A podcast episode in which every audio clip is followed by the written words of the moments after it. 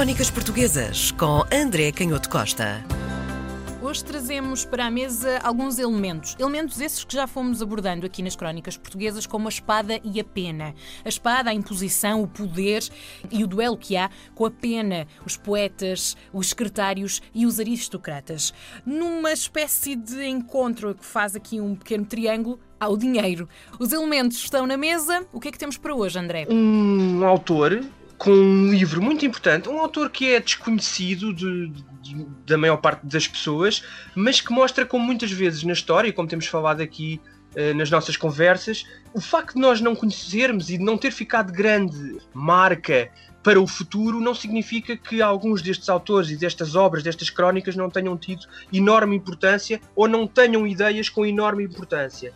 E temos aqui alguém que vai falar sobre a importância do dinheiro numa obra impressa em Madrid em 1622, chamada Discursos sobre os Comércios das Duas Índias, onde tratam matérias importantes de Estado e guerra. Mas eu falo do dinheiro, e tu lançaste muito bem esse conflito clássico entre a espada e a pena, de que também falou Camões, no fundo entre a burocracia e uh, os homens da guerra, os homens que se not uhum. notabilizavam nas guerras, aparece de facto aqui um novo protagonista no virar do século XVI para o século XVII, que é uh, o homem do dinheiro. E este Eduardo Gomes Solis, que é o autor de, desta obra, teve uma vida parecida com a de muitos secretários, de muitos uh, escrivães que iam para a Índia, que naufragavam muitas vezes. Ele foi com 23 anos, logo na primeira viagem naufragou no Índico, esteve cinco meses uh, à deriva nas costas de Moçambique, acabou por, por chegar à Índia, onde foi depois correspondente de mercadores muito importantes em Lisboa e em Veneza, depois voltou a Portugal, acabou por ser acusado, um pouco também como o Camões, foi acusado pelo vice-rei, ele esteve preso, voltou novamente à Índia, chegou também a ser atacado por corsários ao largo do Corvo, em Sesimbra, no seu derradeiro regresso a, a, Portugal, e depois acabou por ir para Madrid. Lembremos que nesta altura a coroa de Portugal e de Espanha uh, está unida, as duas coroas estão, estão unidas, e portanto ele acaba por ir para, para Madrid com consciência desta situação ambígua em que se encontravam todos os aristocratas de origem portuguesa na corte de, de, Madrid, sabendo que mais tarde ou mais cedo poderia haver uma mudança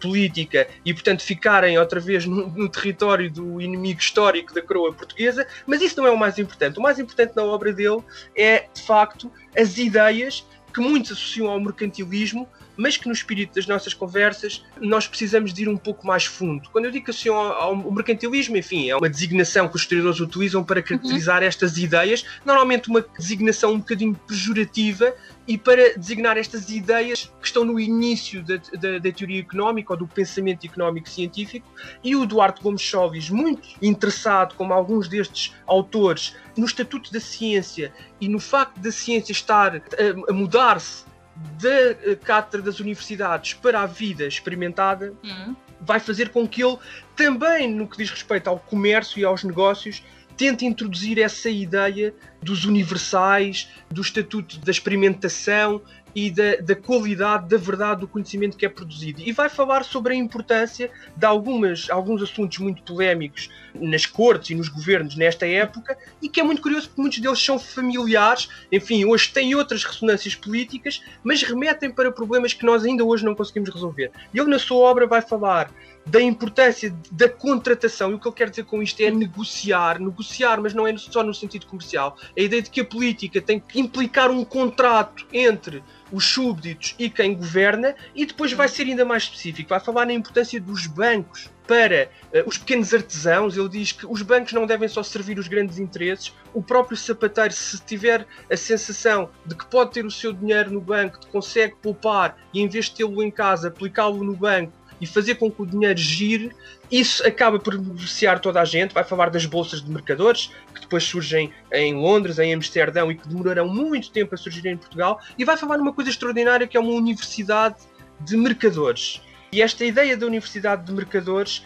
é de facto muito à frente do seu tempo. É a ideia de que os mercadores têm, um, têm uma experiência fundamental e é uma experiência que não, que não se constrói de um dia para o outro, e ele diz que não é comparável ao dos aristocratas e fala com o sentido negativo dos aristocratas, porque os aristocratas podem ser criados pela assinatura do rei de um dia para o outro, uhum. enquanto que o mercador leva tempo, sabedoria. Há uma parte prática, não é? Os títulos podem ser passados, seja pelo rei, eh, seja porque já vêm de uma descendência e então vão sendo passados. Há uma continuidade sem uma necessidade de trabalhar ou uh, criar alternativas. Se calhar isto já tem aqui um bocadinho o início do pensamento capitalista, não é? Em que uh, investir no dinheiro pode gerar mais dinheiro. É verdade, mas é isso mesmo. É claro que depois o capitalismo vem a ganhar outras ressonâncias uhum. quando, de facto, no século XIX a expressão uh, se torna uh, correspondente àquilo que nós hoje ainda designamos como capitalismo, Sim. mas não, não, não, não estás longe da verdade. No okay. fundo, é, é a ideia de que é preciso olhar para o dinheiro como alguma coisa que pode favorecer toda a gente, mas que precisa de discussão, de contratação e de hum. conhecimento. Precisa de ciência em cima da força natural que o dinheiro tem. Mas essa experiência pode ser também discutida nas universidades e é uma experiência que está mais nos homens que toda a vida se habituaram a fazer negócios do que nesses grandes aristocratas. Uhum. E para terminar, eu dar um exemplo da companhia, o que é muito interessante, porque remete-nos para discussões até hoje que nós às vezes não conseguimos ultrapassar esta dificuldade, da forma como observamos as empresas, se elas são benéficas, se elas têm um potencial às vezes negativo para capturar o governo, etc. E ele vai dizer quando surgem as grandes companhias de comércio, a Inglaterra, eh, as holandesas, havia também essa vontade de criar uma companhia de comércio na coroa de Portugal, e ele vai dizer que o problema não são as companhias e, portanto, ele tem uma opinião um bocadinho neutra, porque ele diz que o problema é juntar as pessoas numa organização iguais e unidas. E ele diz que nas companhias isso pode acontecer em Londres ou em Amsterdão, porque há esse sentido de união, eh, de unidade, os interesses estão diluídos de forma equitativa na forma como a companhia atua, enquanto que em Portugal existia a tendência natural para a fidalguia e o rei capturarem os interesses e utilizarem a companhia a seu favor. E é muito interessante como ele vai dizer que eh, em Portugal era fácil a forma como se quebrava a união da companhia. E quase que apetecia a terminar citar Coevedo, um grande poeta, que ironicamente descrevia este fenómeno dizendo que poderoso Cavaleiro é o senhor dinheiro.